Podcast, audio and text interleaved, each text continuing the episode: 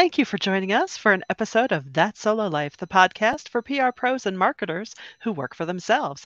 I am Michelle Kane. My company is Voice Matters, and I am here as ever with my wonderful co host, Karen Swim. She is the one that keeps us all together over at Solo PR Pro. But today we are thrilled to be joined by a wonderful guest. We are joined today by Blake Hutchison. He is the CEO at Flippa.com, which is the world's largest marketplace to buy and sell online businesses. So, solos, we're looking at you. Blake leads the team as they build out a product empowering exit and ownership for business owners and entrepreneurs globally. Prior to running Flippa, Blake has held leadership roles across multiple fast growth tech businesses across e commerce and SaaS or SaaS. I always mess that one up, but that's okay. I'm a professional. Ay, yeah, yeah. Hi, Blake. We're so thrilled to have you here. Thank you Thanks so much, Michelle. Us. Thank you, Karen. I really, really appreciate the opportunity to have a chat today. Yes. Yeah, we are so excited. And Blake, um, Flippa is has really been on the forefront of the part of the creator economy that people don't yeah. talk about. That there is this whole other trend that's happening. So we are so excited to learn from you and to, to talk about some of the things that you're seeing. And it's funny, one of the hot topics among our solo PR pro community was, you know, what would be a good exit strategy for our businesses? Because we're service businesses and people don't understand. So I mm-hmm. know that our solos are going to tune in and they are going to be taking copious notes about you and what you're saying because you really are the leading expert. Oh, well, thank you for saying that. Yeah, it's really, really interesting time for for business owners of all sizes, but uh, you know, certainly small online business owners have a really unique opportunity right now because there's there's so much demand for uh, what you know what as I was saying before before the show, what we kind of describe as a, a new asset class. So most online business owners don't think of them that way, but investors and buyers do. So it's a unique market. I love that you are framing it that way because it really is these things that we build truly are assets. And yeah. I know we have a, a, colleague that recently sold a long eh, media company a blog, and it was a labor of love initially. And over the years, she really built it up and she was able to sell it. And i think that we don't really think of that especially if we you know been in, in, business for a few years because this is kind of on the newer end that we don't think of that being an asset. Yeah. Yeah it's a really good point. I mean I, if if you're happy to i'll give you a couple of examples um, there was a, a wonderful woman in philadelphia and she had a, a crochet blog um, mm. and so she and the crochet community would contribute content to this blog. And obviously, um, being about crochet, the content was about that. Uh, now, she ran that for 17 years. And as you just described, Karen, it was a labor of love, right? So she was clearly passionate about crochet and had harnessed a great community who was equally passionate. Well, the reality is when you build something like that that's got a community uh, where there is a passionate usage, um, it's often revenue making and it's it's lucrative for the business owner. Mm-hmm. Well, the good thing about that is not only is it lucrative for the business owner while they're running it, but it's potentially very lucrative when you exit. Um, now, of course, blogs come in all shapes and sizes. In her case, she sold for $90,000 24 hours after listing on Flippa. Um, and that's pretty good. And then you get the other spectrum. We had a, a blog which was about privacy, like GDPR compliance and had some articles on there that people would use to figure out how to set up their websites. So you knew how to have the little allow cookies badge and those things that we see on websites these days. Anyway, that one was backed by Google AdSense revenue. So you plug in the Google AdSense pixel and Google will serve up the right ads. And that sold for 5.2 million. Um, so it kind of gives you that spectrum, right? Um, but they're both blogs, they're both content websites. Uh, they both make money through advertising revenue, um, different shapes and sizes, but something for everyone. that, that is incredible. Yeah, that's incredible. And it gives hope yeah. to a lot of people in our business because we spend a lot of time yeah. creating content for our clients and thinking about all of the things SEO and traffic, but we can do those same things for our own content. And often right. we are you know we're we're not we're not treating ourselves like a client and it can make a nice little nest egg and so it's a different way of thinking so sometimes pr people think about the client the client book of business is that something that someone would buy? But here's an entirely different path to revenue um, yeah. that you can really make money from. That that's really exciting. Yeah, yeah. and you know what's really great about it? You know people tend to run these things without necessarily thinking about an exit. And so uh, they are genuinely cash flow generating businesses, and that's great. You get to pay yourself a wage, but how good is it that after running it for X number of years, and in some cases it's two, in some cases it's 20, there's a little windfall for you at the end of it. And often, um, you know, global media, US media as well, will talk about unicorns and big tech founders and billionaires and those types of things. And the exit as a concept seems foreign to most people. Uh, but actually, most small businesses have really great inherent value and they are labors of love, they're passion exercises. And so buyers will see that, they'll pay for that. There's value in that. And and we want we want people all over the world, small business owners to recognize that what they're building actually has real value for somebody else and you can have a windfall definitely something to think about. And I think, like Karen says, many of us in our line of work, we're just doing the work and we're not giving thought that someone might want to buy this or something that we're doing. Um, you know, since since the pandemic, we have to talk about the pandemic. Yeah. What changes have you seen? How has the pandemic impacted yeah. um, transactions on Flippa? Or yeah, it's a, it's a really great question, Michelle. Um, in in some ways, uh, it hasn't had an impact in the sense that the average age of an asset that sells on Flippa is four and a half years old. So, to some extent, those businesses existed pre pandemic. Mm-hmm. Um, but on the flip side, some of those businesses saw um, a material increase in either traffic and or usage and or revenue mm-hmm. through that period of time and therefore they were able to use that groundswell of um, attention, growth, however you want to describe it, as a means to um, sell for a higher price. Mm-hmm. Uh, the other thing it's probably done is given a little more awareness um, to the asset class in general, because for a lot of people, um, particularly you know baby boomers and the older demographic, um, there wasn't necessarily as great an understanding of digital businesses, right? right. So yeah. if you ask someone to draw a small business, they might draw a builder or they might draw a bakery, uh, yeah. they might draw a retail shop. Um, but actually, there's so many digital businesses. And so now you've got a broader appreciation for the fact that, you know, there's so many good quality digital businesses out there. Um, and so perhaps to answer the question, Michelle, it's just brought a greater appreciation for digital.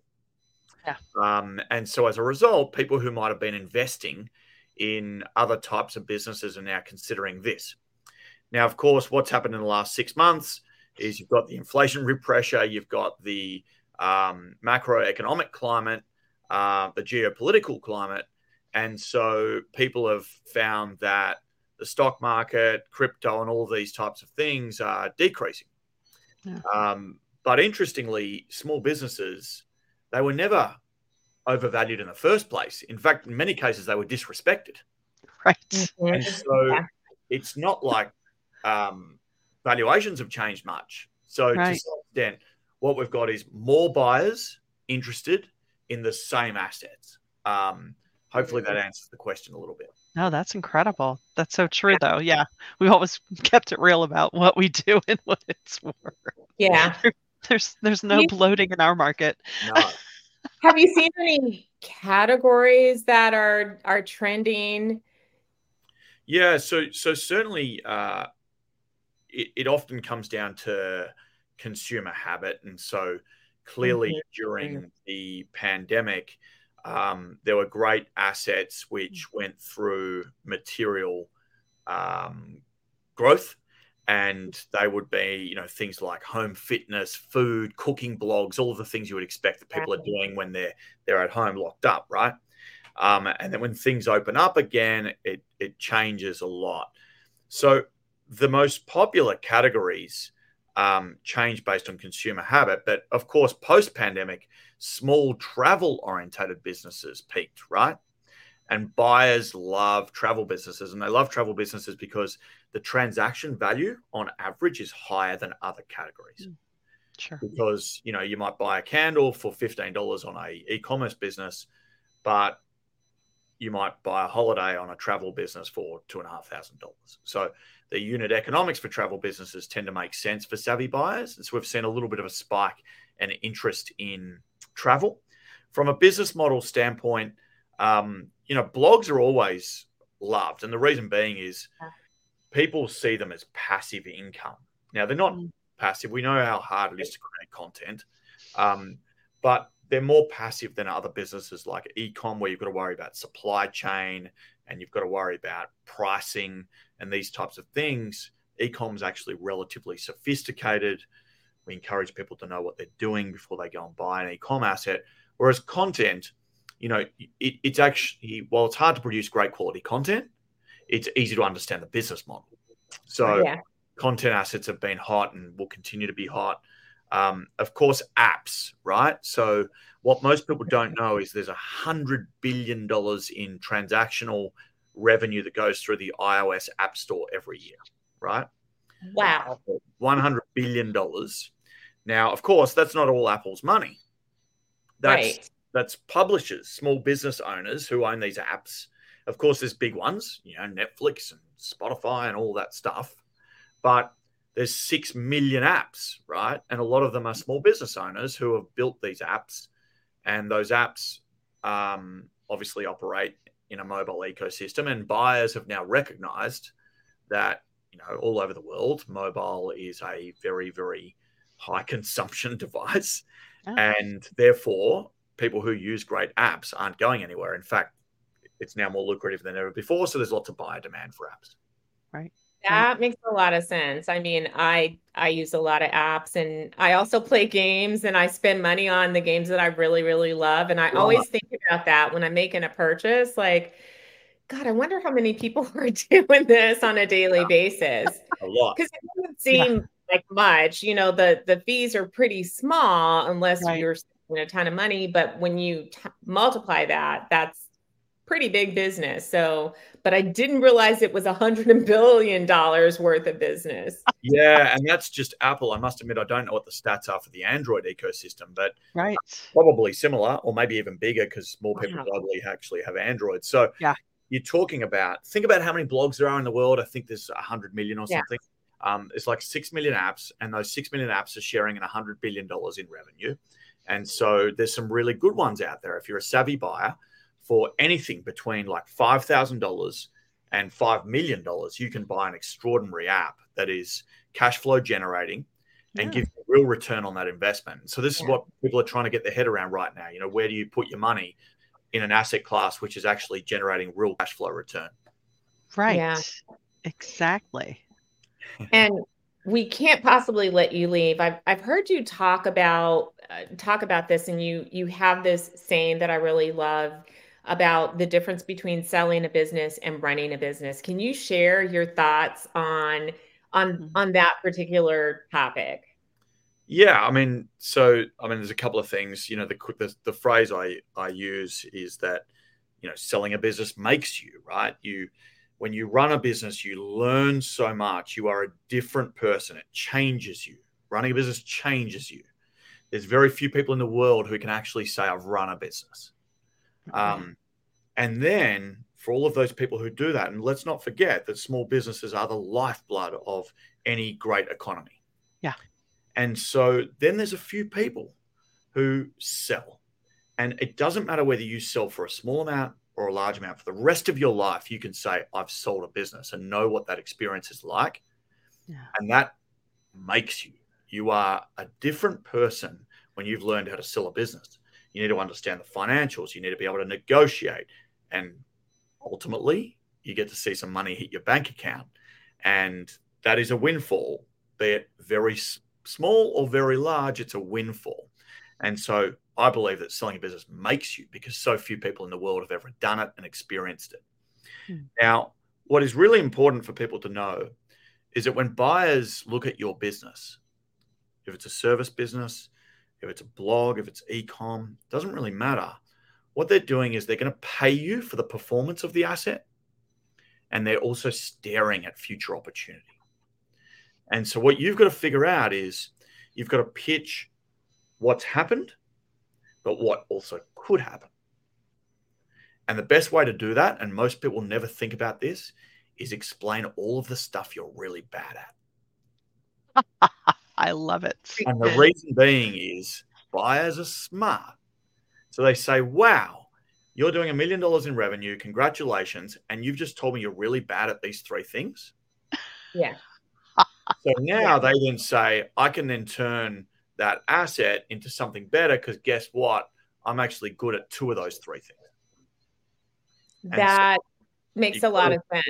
Because you can see because it's you can see yeah. the potential, which is very different than you know kind of hard assets that we see like i think about the experience when you're buying a house you don't necessarily want to see the potential through the flaws you want to see right. yourself living there as it is but with a business it's very different because you yeah. do want to purchase an asset that's going to grow something that you can scale so if somebody right. said you know, I have, you know, million dollars in revenue and we have, you know, 2.5 million people that visit, you know, our site but people have wanted an app and I just couldn't figure that part out and I'm terrible at marketing, then your mind is like, I'm great at marketing and I can get an app built through Upwork in about two minutes. yeah.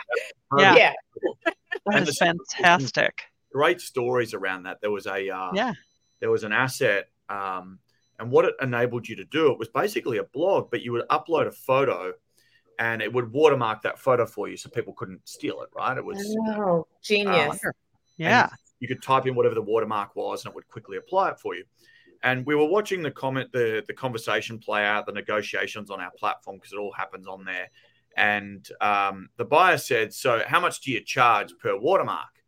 And the guy said, A dollar. And he said, Okay, um, and do you have like repeat customers? And he said, yeah, yeah, everyone comes back. And I could see the buyers thinking, so why don't you just charge 10 bucks a month? Right. Yeah. And, and so buyers are thinking, oh, wow, this is crazy good because I get to buy this asset, which clearly customers like. But the guy's got no understanding of how to build a commercial model around it. Yeah. He does, but he just hasn't thought that much about it. Right. But somebody else comes in with a new perspective. I love that. This is really exciting. And I really I know that my wheels are turning, but I'm always on the marketplace too. So I had a head start on some people because I've I've learned a lot from just watching and and yeah. there's just sometimes I look at the businesses and I cheer the people. I'm like, that was brilliant. Not necessarily the line that I want to go into, but geez, yeah. why didn't I think of that? Yeah. yeah, totally. There's um I'm sorry to give you so many stories, but there was a no, keep them um, coming. there was a, an individual, and he bought a um, a website which was a jobs directory just for felons. Okay, so wow. it was called Jobs for Felons. There you go.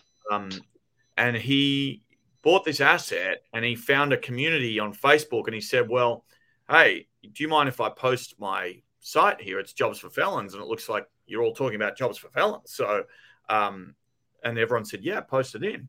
And anyway, it then went viral, and he started all all these jobs started getting applied to this directory, and then of course the client, the felon, could apply for more jobs than they'd ever seen before, which is clearly a mm. tough industry. Yeah. Um, and and time of your life, you know, you you need a job, and where do you go and find one? So the site became a love affair for him, but it also became well, it was offering true value to a community that needed it. And he then sold that for $500,000 on Flippa, right? So wow. people need to think really creatively about niche. Um, yeah. Yeah. Lots of good stuff out there.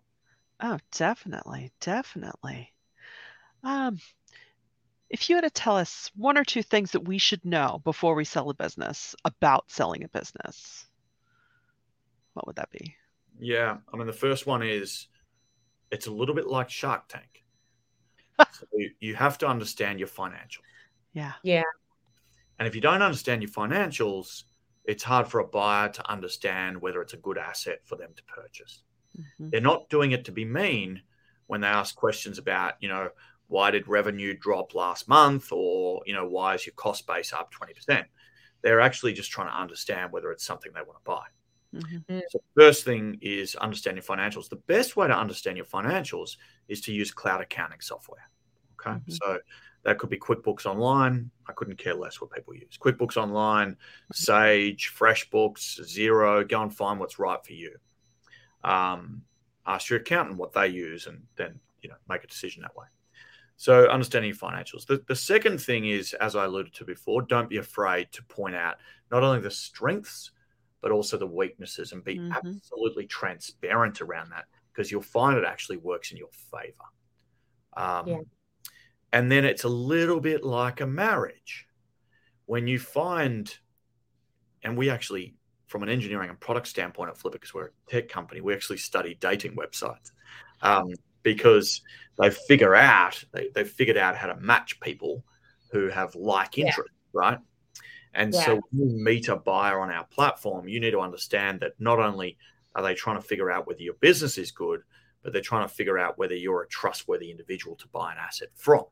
And mm-hmm. they'll often need your help for the first 30 or 60, 90 days to ensure that the asset lands well. So think about your personal brand and how you present yourself to prospective buyers because you're on show as much as the asset is. I love Very that. True. That yeah, that makes a lot of sense. Yeah. I've actually bought a business, so I've been on that side of the fence. Um, and yeah, you know, you do, you have to to be able to understand the financial portion, the right questions and understand how to assess it. Um, but I'm looking forward to one day being on the other side where I'm selling a business too. yeah. I know this has been really inspiring. Now I need to dive in a little deeper and you know because you just yeah in your day to day, you just get so stuck in, not stuck, but you know, you're doing your thing and you don't even consider, oh, you know what? Let's see what's out there. So we're helping yeah, our clients to be great. So for the for the business owners out there, um, sometimes they forget that it's actually a great way to grow revenue. Yeah. Right. So, yes. so what you're doing right now is you're paying Facebook, you're paying Pinterest, you're paying TikTok, you're creating content which comes at a cost, be it time or, or money. Yeah. And so that's great, right? Flippa does that too. I'm not suggesting we don't. We have our podcast and we write newsletters and we're, we're in the exact same boat. Um, but you can actually also, for a similar amount of money, think about what you might spend per month on customer acquisition and or creating content. And sometimes you can actually deploy that money and go and acquire an audience by acquiring a small business.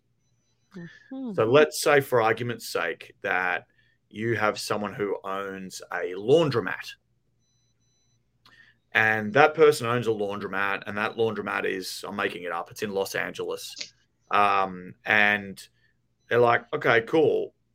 Uh, I can go and buy a blog, which is about how you clean your clothes and how you keep your clothes looking good and fresh and all these types of things, right? I'm sure there's a blog about that.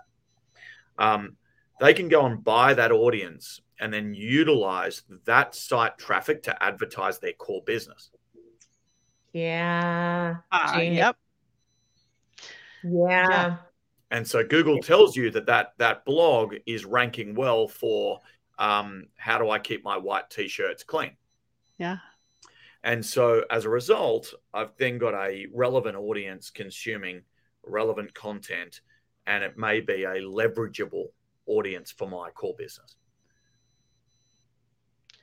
That, that is, is, brilliant. I think you just put some money in our pocket. So thank you for that. no, that really, brilliant. Yeah, no, it really is inspiring. And uh, we hope our listeners have gotten a little bit of that fire after you've listened to this great time together with you, Blake. We really appreciate your time with us. And everyone out there, you can find Blake on Twitter at Flippa, literally at Flippa, uh, LinkedIn at Blake Hutchinson, Hutchison, making sure I'm speaking well at this point of the day. And um, no, but we really appreciate your time and your knowledge. This is just a whole new way of thinking about running our businesses. So, um, if our listeners have any questions or comments, we definitely want to hear from you at soloprpro.com. Please do share this around because this episode, especially, is full of value. And until next time, we thank you for joining us on That Solo Life.